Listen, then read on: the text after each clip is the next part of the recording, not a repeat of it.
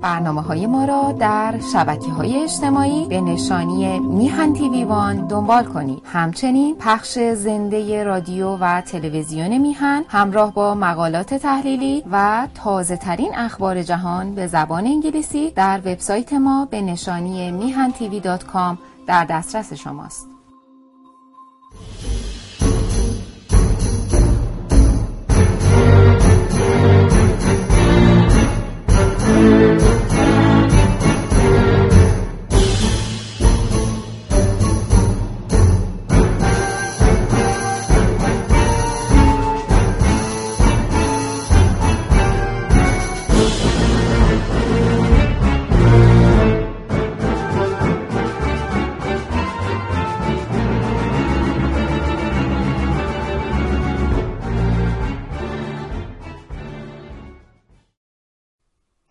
با بهترین درودها به بینندگان و شنوندگان بیستمین برنامه از سری جدید برنامه های تلویزیونی و پادکستی حزب سکولار دموکرات ایرانیان که با عنوان عمومی روزگار آلترناتیو تقدیم شما میشه.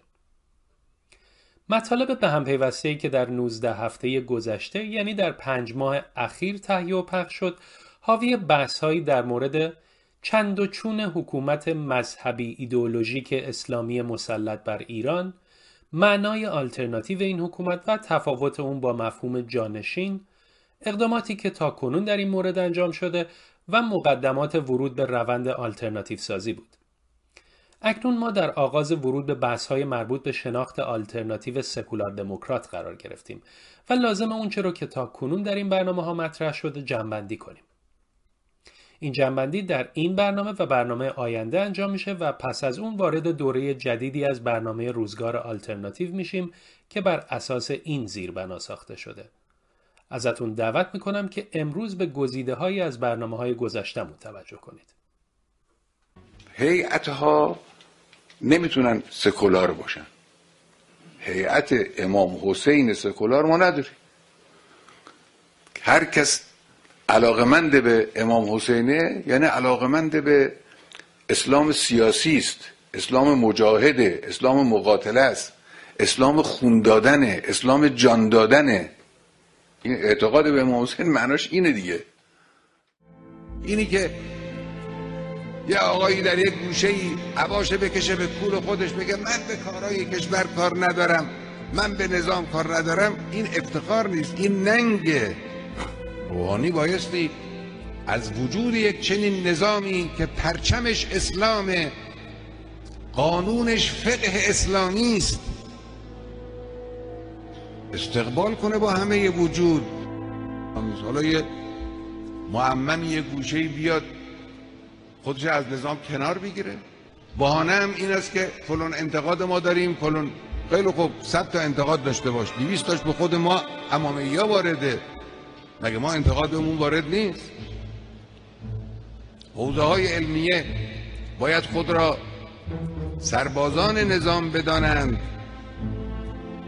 برای نظام کار کنند برای نظام دل بسوزانند در خدمت تقویت نظام حرکت کنند و این درست عکس اون چیزی است که سیاست های سرویس های امنیتی انگلیس و آمریکا و اسرائیل و دیگران و دیگران دنبال می‌کنن. حوزه های علمیه نمی‌توانند سکولار باشن اینی که ما به مسائل نظام کار نداریم به مسائل حکومت کار نداریم. این سکولاریسم.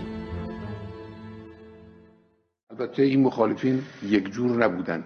یه دسته همین غیر مذهبی های سکولار بودن که اصلا معتقد بودن که دین چنین حقی نداره چنین شعنی نداره که بخواد وارد مسائل اجتماعی بشه سیاست کشور نظام اجتماعی کشور و مدیریت کشور رو به عهده بگیره. دین اصلا چنین شعنی نداره. حالا اگر کسی به دینم معتقد باشه دین برای نماز و روزه و کارهای شخصی و مسائل قلبی و این چیز هاست یعنی اصلا اعتقاد به حاکمیت دین نداشتن.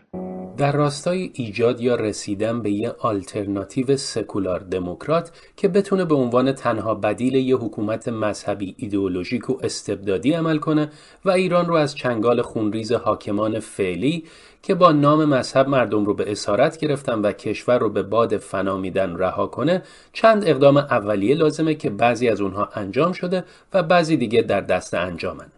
مهمترین قدم در این راستا تهیه یک دستگاه فکری برای مقابله با ماهیت ایدئولوژیک استبدادی حکومت فعلی بوده. اقدامی که تا 15 سال پیش نشانی از اون در ادبیات اپوزیسیون وجود نداشت اما حالا گفتمان سکولار دموکراسی چنان گسترده و پذیرفته شده که نه تنها یک تشکل مذهبی در خارج کشور برای اینکه خودش رو به تایید مردم برسونه ادعا می‌کنه که سکولار دموکراته بلکه سران خود رژیم هم اقرار می‌کنن که زنگ خطر زمانی به صدا در میاد که مردم به سراغ حکومت سکولار برن. 16 سال پیش سکولار دموکرات با اینکه گسترده ترین و در عین حال پراکنده ترین نیروی ضد حکومت مذهبی بودن اما اعضای جنبشی محسوب می شدن که همدیگر رو نمی شناختن. ایجاد نشریه اینترنتی سکولاریسم نو در سال 1385 و سپس در سال 1388 در پی حرکت موسوم به جنبش سبز در ایران ایجاد شبکه سکولارهای سبز اولین قدم ها در راه آشنا کردن سکولار دموکرات ها و گرد هم آوردن اونها بود. این شبکه موفق شد که در سال 1393 از یک سو نخستین طرح رو برای ایجاد آلترناتیو تدوین کنه و از سوی دیگه کنگره وسیع رو در شهر تورنتوی کانادا برقرار کنه و در اون ضرورت ایجاد یک آلترناتیو سکولار دموکرات رو به روی صحنه بیاره. هشت سال پیشم تصمیم گرفته شد که نامی برای حرکت سکولار دموکرات ها برگزیده بشه و جنبش سکولار دموکراسی ایران اعلام موجودیت کنه.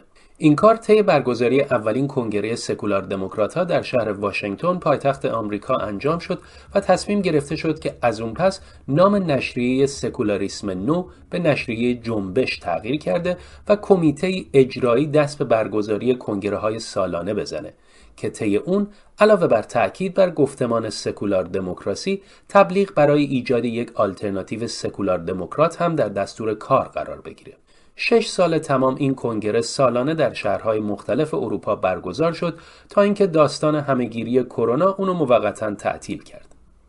اما پیش از اون تصمیم گرفته شد که جنبش دارای یک گرد همایی برای رایزنی بشه که مهستان جنبش نام گرفت. مهستان اکنون پنج ساله که هر یک شنبه برنامه عمومی داره. به این نتیجه رسیدیم که آقا این کار یعنی آلترناتیو بر حول یک سازمان سیاسی و یک شخصیت سیاسی پا نخواهد گرفت هر دوی اینها دافعشون بیشتر از جاذبهشونه رضا پهلوی یاد وسط نصف ایرانی ها میگه این که این که تموم شده بود رفته و قانون و قانون اساسی هم تعطیلش کردن. سازمان سیاسی معین حزب خود من. من عضو حزب سکولار دموکرات ایران هست بیایم بگیم ما همه بیاین دور حول ما جمع شیم. تو کی هست که با دور تو جمع شیم؟ من نمی‌دونم آقای زمانی و آقای خورسندی به زودی می‌خوان چجوری این قوم مختلف رو دور هم جمع بکنن و شورای خودشون رو وجود بیارن. امیدوارم که موفق باشن. ولی من به این نتیجه رسیدم که اتفاقا باید دور شخصیت ها و سازمان ها رو کنار کشید بنابراین امروز این پیشنهاد رو برای شما دارم. ما ایمیل تک تک شما رو داریم. از اینجا که رفتیم برای شما یه ایمیل خواهیم فرستاد. از شما دعوت می‌کنیم که بیایید یک مجلس شورایی تشکیل بدیم. بشینیم این بحثی رو که فیزیکا زیر این سقف داریم عمل می‌کنیم بریم توی مثلا اتاق زوم بشینیم. 500 نفر می‌تونن بیان توش بشینن. و این بحث رو ادامه بدیم. این آقای آریاداد ما تا می آمد حرف بزنه وقتش تموم می‌شد. میگفتش که آقا امشب قدم بمونیم آزاد مثلا صحبت بکنیم. واقعا این کار رو میشه با تکنولوژی امروز ادامه داد. اسمش من دوست دارم مثلا بذارم مهستان سکولار دموکراسی. همه تونم عضوش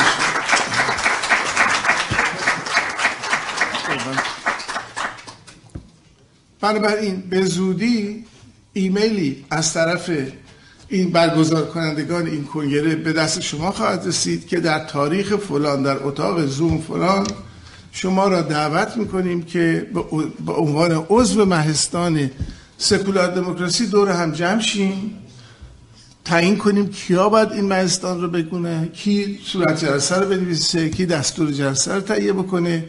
که بتونیم به طور مستمر همون فکری که داشتن دوستان که به طور مستمر بتونیم با هم دیگه کار بکنیم این کار رو ادامه بدیم من فکر می‌کنم که نکته مهم اینه که جنبش سکولار دموکراسی ایران هرگز خود رو آلترناتیو نخونده و همچنان وظیفه خودش رو گشایش راه های مختلف برای گرد هم آوردن نیروهای سکولار دموکرات ایران می‌دونه. در این حال از اونجا که جنبش سکولار دموکراسی خودش رو پدیده ای آینده نگر می‌دونه حزب سکولار دموکرات ایرانیان خودش رو برای ایفای نقش در آینده پس از انحلال حکومت اسلامی آماده می‌کنه. به این ترتیب از نظر سکولار دموکرات های ایران که در جنبش و مهستان و حزب سکولار دموکرات گرد هم اومدن هیچ یک از این نهادها نمی‌تونن مدعی آلترناتیو بودن باشن. و اگرچه آلترناتیو سکولار دموکرات به وجود این فعالان نیاز داره اما این آلترناتیو می‌تونه همچون چتری گسترده تمامی سازمان ها و شخصیت های سکولار دموکرات دیگر رو هم در خود جا بده. ما در کشف و نشان دادن این چشمانداز همه توان خودمون رو به کار بردیم. اما همچنان که در این سری برنامه های موسوم به روزگار آلترناتیو نشان خواهیم داد مهره های پراکنده یک گردنبند رو باید رشته قابل اعتماد و کارآمد به هم پیوند بده. در حال حاضر هم گردن و هم مهره های گردنبند تاریخی به وجود اومدن و ما در جستجوی اون رشته پیوند دهنده هستیم که پیدایش گردنبندی مشکل گشا رو میسر می‌کنه فرارسیدن روزگار آلترناتیو مژده نزدیک شدن به یه چنین لحظه ایه. بحثی که درباره انقلاب ایران هست 42 ساله این بحث بیشتر داره تکرار میشه واقعیتش اینه که انقلاب ایران یه ویژگی خاصی داشته که از انقلاب های مثل انقلاب کبیر فرانسه اینو تفکیک می‌کنه. اون اینه که نیروی رهبری کنندش جریان ارتجایی بوده. یعنی جریانی بوده که می‌خواسته تاریخ رو 1400 سال ببره عقب. و در انقلاب های دیگه هم نیروهای ارتجایی اینطوری وجود دارن وجود داشتن. ولی اینکه رهبری انقلاب دست چنین نیروی باشه چنین چیزی در انقلاب ایران یه نقش برجسته داره. یعنی اگر کانت مثلا انقلاب کبیر فرانسه رو اومد فرموله کرد هرچند خودش طرفدار انقلاب نبود طرفدار رفرم برای تغییر بود. ولی وقتی انقلاب اتفاق افتاد گفت این جریانی است مترقی می‌خواد ببره جامعه رو به پیش. البته خیلی جنایاتی هم بعدش در همون انقلاب کبیر فرانسه روی داد. و نیروهایی هم بودن که خیلی عقب واپسگرا و اینا بودن. ولی اصل انقلاب رهبریش یک نیروی بود که می‌خواست ترقی و پیشرفت بده به جامعه. در ایران برعکسه. یعنی اون نیرویی که رهبری این انقلاب رو در دست داشت نیروی بود که می‌خواست جامعه رو ببره 1400 سال عقب. و از روز اول هم همین کار کرد. یعنی در روز زنان در روز 17 اسفند می‌بینیم که میاد و تحمیل می‌کنه بازگردوندن هجاب رو در ایران. یعنی مسئله ای که در مورد انقلاب ایران خیلی ها میگن خب فلان نیروها خانه ترقی خانه پیشرفت خانه دموکراسی بودن و بودن. نیروهای چنین نیروهایی هم وجود داشتن در این انقلاب. ولی اصل رهبری انقلاب و نیرویی که این انقلاب رو به خودش به جلو می‌بره همین جریان واپسگراست.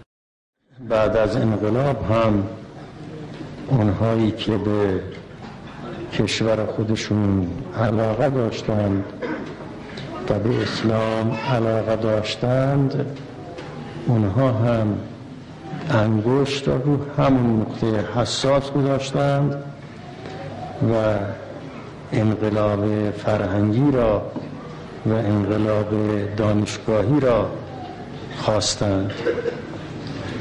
و شما دیدید که از همون روز اول اونهایی که قبلشون یا مسکو بود و یا آمریکا اونها شروع به مخالفت کردند.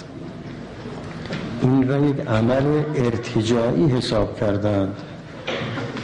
اون وقت تهمت ها هم زدند که اینها می‌خوان پس علمی تو کار نباشد و تخصصی تو کار نباشد و لابد اینا می‌خوان تیمم وضوع را در دانشگاه یاد اینها بدند.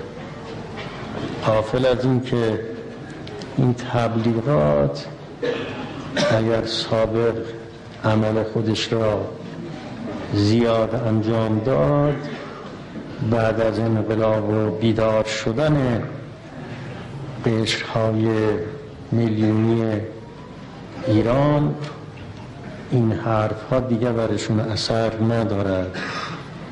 اونا می‌دونن که شما وقتی میگید مرتجه مقصودتون این است که بگذارید ما دستمون باز باشد تا اینکه مترقی باشیم و مملکت خودمون را در آغوش حرب بکشیم که مترقی است یا در آغوش شرق و بلوک کمونیستی که اونها مترقی هستند مقصود از مرتجعین مسلمان ها و علاقمند های به اسلام و علاقمند های به کشور بود و مقصود از مترقی ها اونها بودند که می‌خواستند و می‌خواهند کشور را به طرف شرق و غرب بکشند و راهی جز کشندن دانشگاه به روی شب رو طرف شرق یا طرف غرب نداشتند از اون روز اولی که صحبت انقلاب دانشگاه پیش آمد مخالفت ها شروع شد. هنوز هم بعد از 42 سال ما با چنین واقعیتی روبرو هستیم. یعنی جدا از این که جریانات مختلفی که در جامعه ایران وجود دارن چه در اپوزیسیون و چه در پوزیسیون وجود دارن نیروهایی با برنامه های متفاوت و این رو اصلا نمیشه انکار کرد. اما جریان واقعی و تعیین کننده ای که هنوز که هنوز این رژیم رو هدایت می‌کنه همین جریان است که می‌خواد جامعه می‌خواد کل ایران رو 1400 سال ببر عقب. به تالام هرچی که نتونسته مجبور میشه با زور بکنه. یعنی از اسید پاشی روی صورت زنان تا روش های دیگه. یعنی به خاطر اینکه عقب بردن کار بسیار سختیه. اون هم نه به اندازه 20 سال 30 سال 40 سال. بلکه 1400 سال می‌خواد ببره به جامعه صدر اسلام. و این مشکلی است که اصلا ایران باش رو هست. آیا میشه این رو با اصلاحات درست کرد؟ اقلا تجربه سی, سی, سی و پنج سال گذشته نشون داده که با اصلاحات نمیشه این رو حل کرد.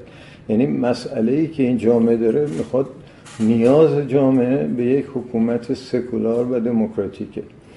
و چنین نیازی با اصلاح اسلام یا اصلاح رژیم اسلامی در حقیقت قابل حل نیست. و اصلا مسئله ما اساسا اسلام نیست. یعنی خب مذهب مردم ایران اسلامه. باش. مگه مذهب مردم آمریکا چیه؟ مسیحی اکثریت اینجا مسیحی هستن. این مشکل موزلیه که باش روبرو هستیم. از روز اول انقلاب 57 تا امروز. آیا با برنامه هایی که سنتا اپوزیسیون ایران داشته با این برنامه ها میشه به این هدف رسید؟ مثلا با برنامه های چپ ملیون غیره. آیا میشه به چنین هدفی رسید که بریم حکومتی سکولار دموکرات و آینده نگر در ایران ایجاد کنیم؟ واقعیتش اینه که این نوع برنامه در همه جای دنیا وجود دارن. یعنی حتی تو آمریکا ما نیروهای چپ داریم نیروهای ناسیونالیست داریم نیروهای آنارشیست داریم. ولی اینجا عملا این نیروها کاری که می‌کنن کار مدنی است. شاید ایران مثلا اگر مثلا مثل کره جنوبی بشه این نیروها می‌تونن همون کارو بکنن.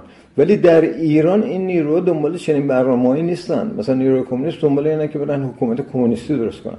حکومت کمونیستی در صد سال گذشته ثابت شده ثابت شده همه جا. یعنی اصلا فقط ویتنام کامبوج شوروی غیره چین.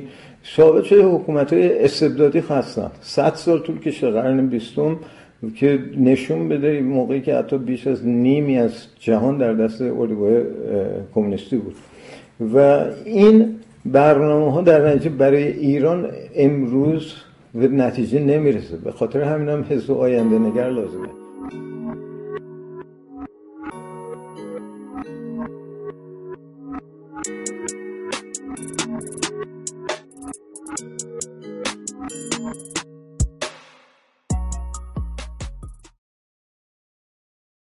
ملت ایران ملتی متکثره چه از لحاظ تبار و چه از لحاظ فرهنگ و زبان و باور. در این حال مثل هر جامعه طبیعی و سالم در این ملت هم عقاید سیاسی گوناگونی وجود داره. شاید بهتر باشه بگیم ملت ایران ملتی متکثر و گوناگون اما یک پارچه و دارای منافع مشترکه. البته این گوناگونی می‌تونه یک پارچگی هر ملتی رو به خطر بندازه. به همین دلیلم بوده که تفکر دوران مدرن ناچار بوده برای این گونه گوناگونی ها که می‌تونه به یه معزل تبدیل بشه و یک پارچگی ملت ها رو به خطر بندازه یه راه چاره سیاسی پیدا کنه. راه چاره ای که بر طبق اون بیشترین نیروها با متنوعترین باورها بتونن در کنار هم به یه همزیستی صلحآمیز دست پیدا کنن. فکر دموکراسی هم زایده همین نیازه. جامعه رو باید همونطوری اداره کرد که بیشترین مردم خواهان اون هستن. و این دموکراسی ممکن نمیشه مگه اینکه باورهای خاص نتونن به قدرت سیاسی دست پیدا کنن و ارزشها و خواستهای خودشون رو بر دیگران تحمیل کنن. ما به این باورهای خاص میگیم ایدئولوژی و البته مذهب رو هم نوعی از همین باورها و ایدئولوژی ها می‌دونیم. اما سکولاریسم به عنوان همزاد دموکراسی و در مقابله با ایدئولوژی های مذهبی و غیر مذهبی اهمیت ویژه‌ای داره. در سکولار دموکراسی لازمه که دوران حکومت کسانی که از طریق انتخاب مردم به قدرت دست پیدا می‌کنن کوتاه باشه. در جامعه‌ای که فاقد دموکراسی سکولار باشه، یه حکومت استبدادی ایدئولوژیک و در نتیجه تمامیت خواه مستقر میشه و از طریق سرکوب گسترده مانع از این میشه که مردم بتونن اشخاص دیگری رو با برنامه های دیگه جانشین اون کنن. پس سکولار دموکراسی از یه طرف می‌خواد قدرت رو به مردم برگردونه و از طرف دیگه مانع این بشه که حاکمان ایدولوژی یا مذهب خودشون رو بر همه تحمیل کنن. سکولار دموکراسی با کمک اصول تفکیک قوا و انتخابی بودن مسئولان و محدود بودن زمان دستیابیشون به قدرت از پیدایش استبداد و مستمر شدن اون جلوگیری می‌کنه. وقتی جامعه گرفتار حکومت‌های تمامیتخواه مذهبی و ایدئولوژیکه نیروهای دورافتاده از قدرت یا همون نیروهای اپوزیسیون تلاش می‌کنن تا حکومت مستقر رو منحل کنن و خودشون جانشین اون بشن. اما این نیروها یگانه نیستن و تازه بعضیاشون دارای ماهیت ایدئولوژیک یا مذهبی هستند و اگرچه در اپوزیسیون قرار دارن اما به قدرت رسیدنشون تضمینی برای برقراری دموکراسی سکولار نخواهد بود. به همین دلیل هم هست که در بین اپوزیسیون در راستای ایجاد اتحادی که منجر به ساخته شدن یک آلترناتیو در برابر حکومت مذهبی استبدادی مسلط بر ایران بشه راه حل‌های سه‌گانه ای وجود داره. گروهی تصور می‌کنن که آلترناتیو حکومت اسلامی در پی اتحاد همه نیروهای اپوزیسیون به دست میاد. این باور رو با عنوان نظریه همه با هم می‌شناسیم اما چنان اتحادی به دلیل اختلافات موجود در بین نیروهای اپوزیسیون نه امکان پذیره و نه اصلا فایده داره. یه گروه هم بر جدایی نیروها و رقابت اونا با هم اصرار دارن. مثلا اغلب کمونیست ها نیروهای غیر کمونیست ام از ملت مداران و لیبرال ها و مشروط طلبان رو به عنوان نیروهای ارتجاعی می‌شناسن و نه تنها آماده همکاری با اونا نیستن بلکه چون اونا رو رقیب خودشون می‌دونن می‌تونن تا مرحله حذف اونا هم پیش برن. اما گروه بعدی گروه باورمندان به سکولار دموکراسی هستند. اونا در تلاشن کاری کنن تا هیچ نیرویی چه در امروز و چه در فردای کشورمون حذف نشه.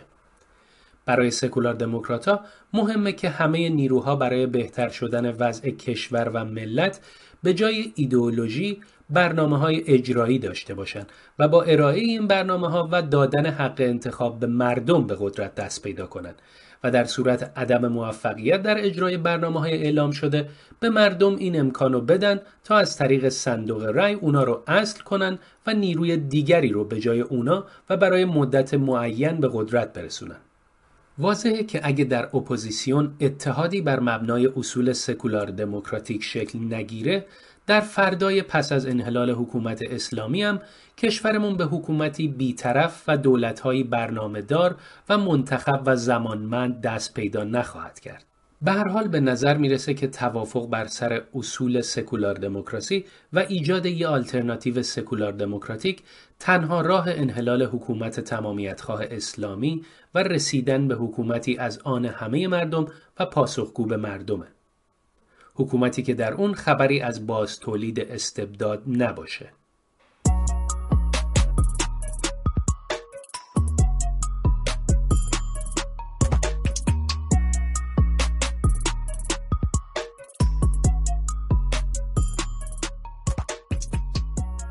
ما در یکی از اصطلاحات جالب آمیانمون به اشخاصی که برای دیگران نسخه میپیچن اما خودشون در تحقق اون دخالت ندارن میگیم کسی که کنار گود کشتیگیران نشسته و مرتب به اونایی که کشتی می‌گیرن فرمان میده که لنگش کن. از این مسخره تر وقتیه که حتی فرمان طرف مخاطب معینی هم نداره و ما فقط با یه سری دستورها و بایدها روبرو هستیم. باید این حکومت رو برانداخت. باید مطالبات صنفی متفرق به هم بپیوندن. باید در مورد دزدی ها افشاگری کرد. برای سرنگون کردن حکومت اسلامی همه رسانه های فارسی زبان رو باید با هم متحد کرد. همه سازمان ها و شخصیت های سیاسی رو باید واداشت که با هم ائتلاف کنند. سپاه پاسداران رو باید مطمئن کرد که در فردای سقوط حکومت اسلامی کسی با اونها کاری نخواهد داشت. یکی میگه اپوزیسیون باید بر حول محور منافع ملی جمع بشه. یکی مطالبات تدریجی رو پیشنهاد می‌کنه. یکی افشای حکومت رو علاج کار می‌دونه و همه هم تعجب می‌کنن که بقیه چرا حکمت خطیر پیشنهادات اونها رو نمی‌فهمن و قدم در راه روشن و صافی که اونها پیشنهاد می‌کنن نمی‌ذارن. همونطور که می‌بینید مشکل دستور دهندگان نتیجه جوی ناشی از اونه که خودشون نه حال حرکت دارن نه فکری سازنده و نه توان راهنمایی. فقط در کنار نشستن و از همه چیز و همه کس توقع دارن که مشکلات رو حل کنن. یا اگه در این کوشش شرکت می‌کنن با این پندار غلط میان که خودشون راه حل رو یافتن و اومدن تا اون رو به بقیه آمدگان بقبولونن. اما وقتی هنگام ارائه طرحهاشون می‌رسه می‌بینیم که مجموعه از افعال بیفائل رو به هم بافتن. بعضیا هم معتقدن که سوراخدوها رو پیدا کرده و اسم شب رو یافتن و اگه این حیاهوگران اپوزیسیون به حرف اونها توجه کنن میشه یک شبه حکومت اسلامی رو به زبالدان تاریخ افکند. اونا میپندارن که مشکل پیدا نبودن اون مفهوم و شعار و خواستیه که می‌تونه همه رو به هم متصل کنه. اما تا زمانی که ما به بیان افعال بی‌فاعل دل خوشیم این افعال صورت اجرایی نخواهند داشت. هر فعل فاعلی لازم داره تا اجرا بشه. مفعول رو میشه در خیلی از افعال نادیده گرفت اما بیفائل هیچ فعلی کارایی پیدا نمی‌کنه.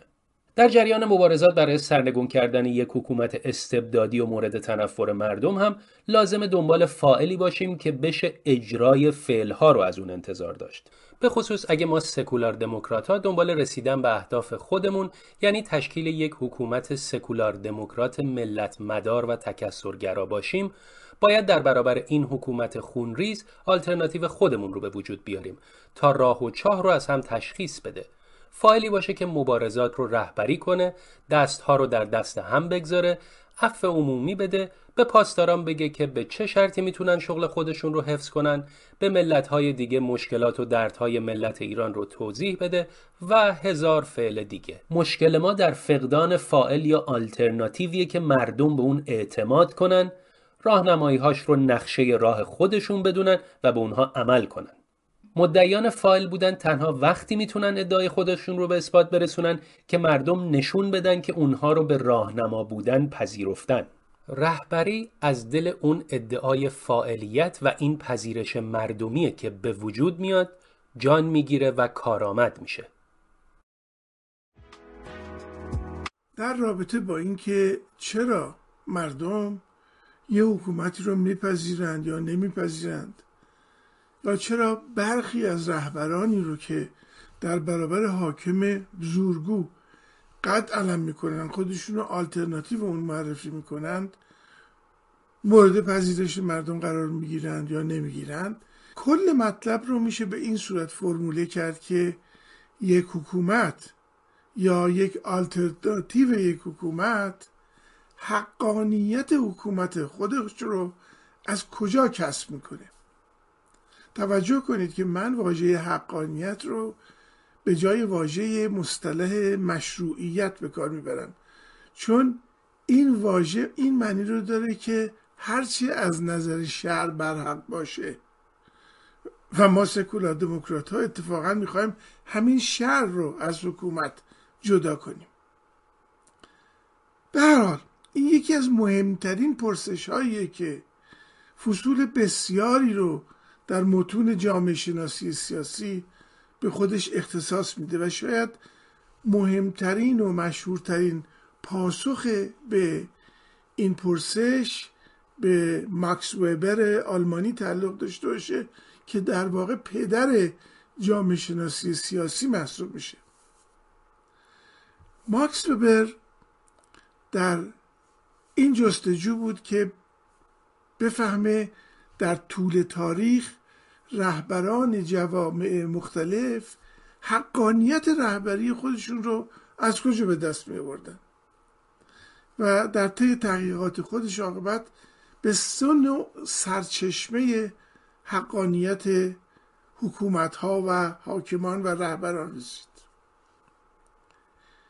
نوع اول مربوط میشه به جوامع پیش از دوران مدرن. این جوامع سنت رو پاس میدارند و سنت پایدارترین منبع حقانیتشونه. به این معنی که هر جامعه ای برای تعیین رهبرانش و محفوظ داشتن خود رهبری رفته رفته صاحب سنتی میشه. چون به هر حال هیچ رهبری که نمی‌تونه به صورت ادب ابدی حکم برونه. مریض میشه ناتوان میشه قطعا میمیره و در این مواقع است که سنت تعیین می‌کنه که رهبری باید به چه کسی منتقل بشه. رایش این روش سنتی هم در سراسر جهان داشتن ارتباط خونی با رهبر قبلی بوده و حتی مفهوم ولیعهدی هم از همین سنت میاد. و جامعه به کمک این سنت تکلیفش روشنه. مثلا سلطنت و پادشاهی کلاسیک رو بگیریم یا رشته امامت و سیادت رو در تشیع. که موجب شده که هم علی علویون یعنی فرزندان علی و هم عباسیون یعنی فرزندان عباس عموی پیغمبر به خاطر داشتن ارتباط خونی با پیغمبر حکومت خودشون رو یا ادعای خودشون بر حکومت رو برحق می‌دونستن. این یه نوش. اما رهبری سنتی تا وقتی ادامه پیدا می‌کنه که یه حادثه شورشی انقلابی رشته تداوم رهبری رو قطع نکنه. ماکس ویبر میگه که در جوامع ما قبل مدرن رهبرانی که قدرت جذب توده ها رو داشتن و اونها رو به براندازی رژیم های موجود راهنمایی می‌کنند دارای ویژگی های هستند مثل خوشتخنی خوشچهرگی جذابیت. و در این حال در مورد رهبران مذهبی ادعای ارتباط با عالم غیب رو داشتن. ماکس وبر با وام گرفتن از مفهوم یونانی مسیحی شده کاریزما این رهبرا رو کاریزماتیک می‌گیره. و نوع سوم هم از نظر مارکس وبر مربوط میشه به جوابه مدرن که می‌گوید که حالا دیگه صندوق رأی که منبع حقانیت رهبری است. نه سنت و نه جاذبه های کاریزماتیک و ماورای طبیعی من امروز تاکیدم روی همون نوع دوم حقانیته یعنی حقانیت کاریزماتیک. در این حال تو پرانتز ارز کنم که کاریزما یک اسمه نه یک صفت. و متاسفانه تو محاوره های راجی رایج ایرونی ها میشنوم که به خطا میگن فلانی کاریزماست و منظورشون اونه که فلانی کاریزماتیکه. یا دارای کاریزماست. پرانتز بسته. ریشه این کلمه در یونان باستانه و در واژه خاریسما که اصلا به مفهوم جذابیت خارق العاده بود. بعدها مسیحی ها این واژه رو تبدیل به کاریزما کردند به معنی جاذبه ای که از جانب خداوند به برگزیدگانش اعطا میشه. من خودم از 45 سال پیش که شروع کردم راجع به مطالب جامعه شناسی سیاسی نوشتن در همون کتاب اول خودم سعی کردم توضیح بدم که شاید در متون عربی و اسلامی هم بشه معادلی برای کاریزما پیدا کرد و حتی پیشنهاد کردم که یکی از اونها می‌تونه واژه ولایت باشه. که در واقع به شخص سرپرستی و رهبری رو برحق می‌کنه تو اسطوره های ایرانی البته که 400 سال بعد از حمله عرب نومسلمون به ایران در شاهنامه فردوسی جاودانه شدند یه مفهومی هم وجود داره به نام فره که اغلب با ترکیب فره ایزدی مطرح میشه. و در دانشنامه ها می‌خوریم که فر یک موهبت یا یک فروغ ایزدی است که شخص با انجام درست وظایف خودش و رسیدن به درجه ای از کمال اون رو به دست میاره. هر فردی هم می‌تونه فر مربوط به حرف و طبقه خودش رو داشته باشه و در رشته خودش صاحب مقامات بالا بشه. مثلا می‌دونیم که از فره موبدی یا فره پهلوانی هم یاد شده.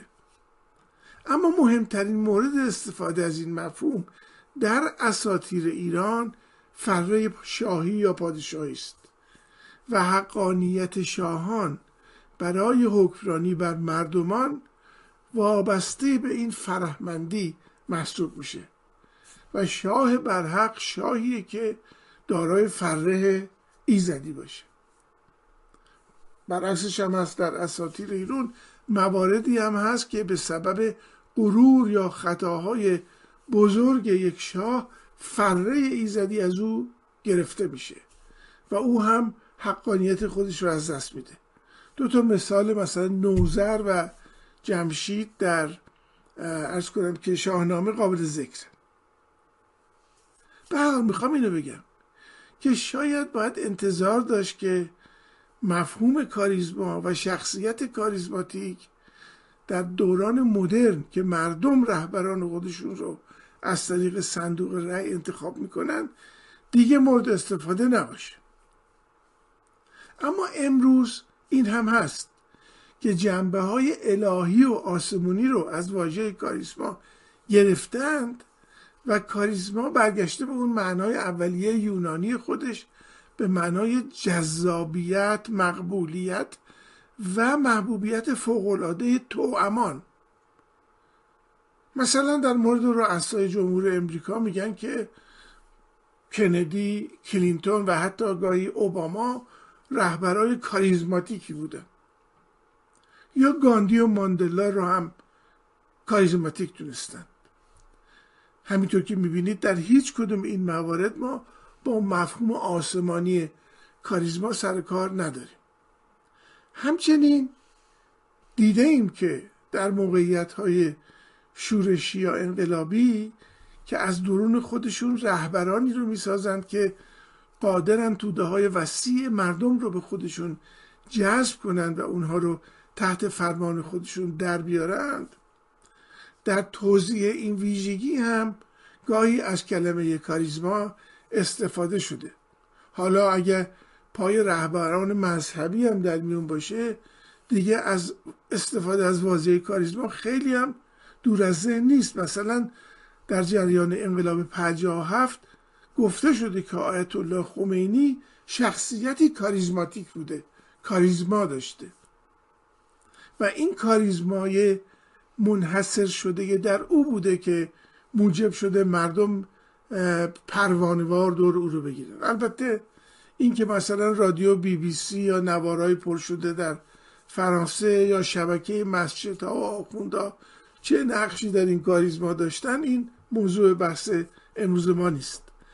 به هر حال بر اساس اون چه که گفتم شاید بشه تصور کرد که هر جامعه ای چه در پذیرش حاکمانش و چه در روند مبارزه با اونها با فرود به دوران مدرن دیگه و ورود به شرایط دموکراتیک دیگه به وجود رهبران کاریزماتیک نیاز نداره. این بحثم زیاد میشه. خیلی هم میگن تو همین شورای گذار هم بحث شده است که ما دیگه به رهبر کاریزماتیک احتیاج نداریم و رهبری باید دسته جمعی باشه. اما واقعا آیا چنینه؟ آیا ما در روند ساختن آلترناتیو هنوز هم به وجود یک رهبر کاریزماتیک که در اینجا به هر بنوی جذاب قضیه هست احتیاج داریم. یعنی آیا آلترناتیوی که قراره در دل اپوزیسیون بیاد نیازمند به یک رهبر کاریزماتیک به همه معنی های اونه؟ یا اینکه عصر این گونه رهبران تموم شده و رهبری جمعی جاشو گرفته؟ آقای شهرام عباسپور بفرمید خواهش می‌کنم آقای عباسپور. سپاسگزارم خانم قیاسفر ممنونم. من اینجوری فکر می‌کنم که ما هر کدوممون شخصیتمون به این صورت شکل گرفته که اگر کسانی ما میگیم دارای کاریزما هستن به هر حال اشخاصی هستند که نسبت به برخی دیگر فن بیان زیباتری دارن پوشششون فرق می‌کنه حتی رفتارشون اطلاعات عمومیشون و همه اینا باعث میشه که به یک نفر به شخصیت یک نفر کاریزما میده. و من فکر می‌کنم همین احزاب و گروه ها و انجمن ها و اینایی هم که تشکیل میشه حول محور یک نفر به هر حال میگرده. به خاطر اینه که یک گروهی یک نفر رو به عنوان دبیر کل یا مدیر یا به هر حال مدیر اجرایی این انتخاب رو می‌کنن. چون اون شخص نشون میده که یه سری برتری ها نسبت به دیگران داره.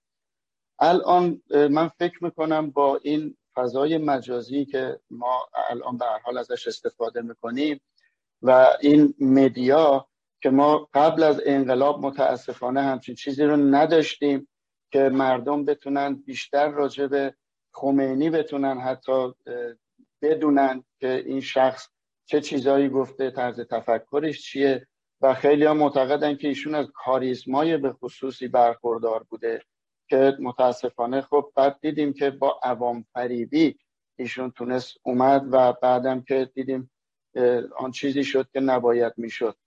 و من فکر می‌کنم که الان هم به هر حال هر دو گزینه ای که جناب نوری سوال کرده بودن در صحبتشون من فکر می‌کنم هم در عصر کنونی هم می‌تونه یک نفر کاریزمای قوی داشته باشه. مردم می‌تونن به ایشون تکیه بکنن ایشون رو انتخاب بکنن.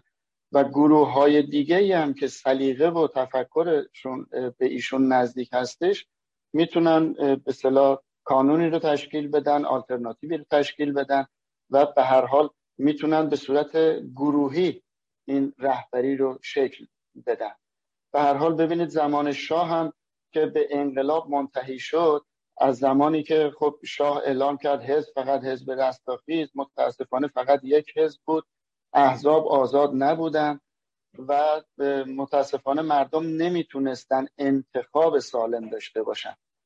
امروز ما بیشتر آرزومون این هستش که در یک حکومت سکولار دموکرات که احزاب سالم بتونن مثل کشورهای دموکرات با هم مبارزه به صلاح این مبارزه انتخاباتی رو داشته باشن مردم بتونن از بین احزاب افراد کاریزما، افرادی که کاریزمای بیشتری رو دارن انتخاب بکنن گروه هایی که حول اون فرد جمع شدن و تفکرشون با هم نزدیک هستش می‌تونن سکولار دموکراسی رو انتخاب بکنن. که ما همیشه فکر, می... فکر می‌کنیم که این بهترین گزینه و آلترناتیو می‌تونه باشه و خوشبختانه امروز هستن کسانی رو داریم که مردم ما با هوشیاری ارز کردم از طریق فضای مجازی و از طریق مدیا می‌تونن این گروه ها و شخصیت ها رو انتخاب بکنن.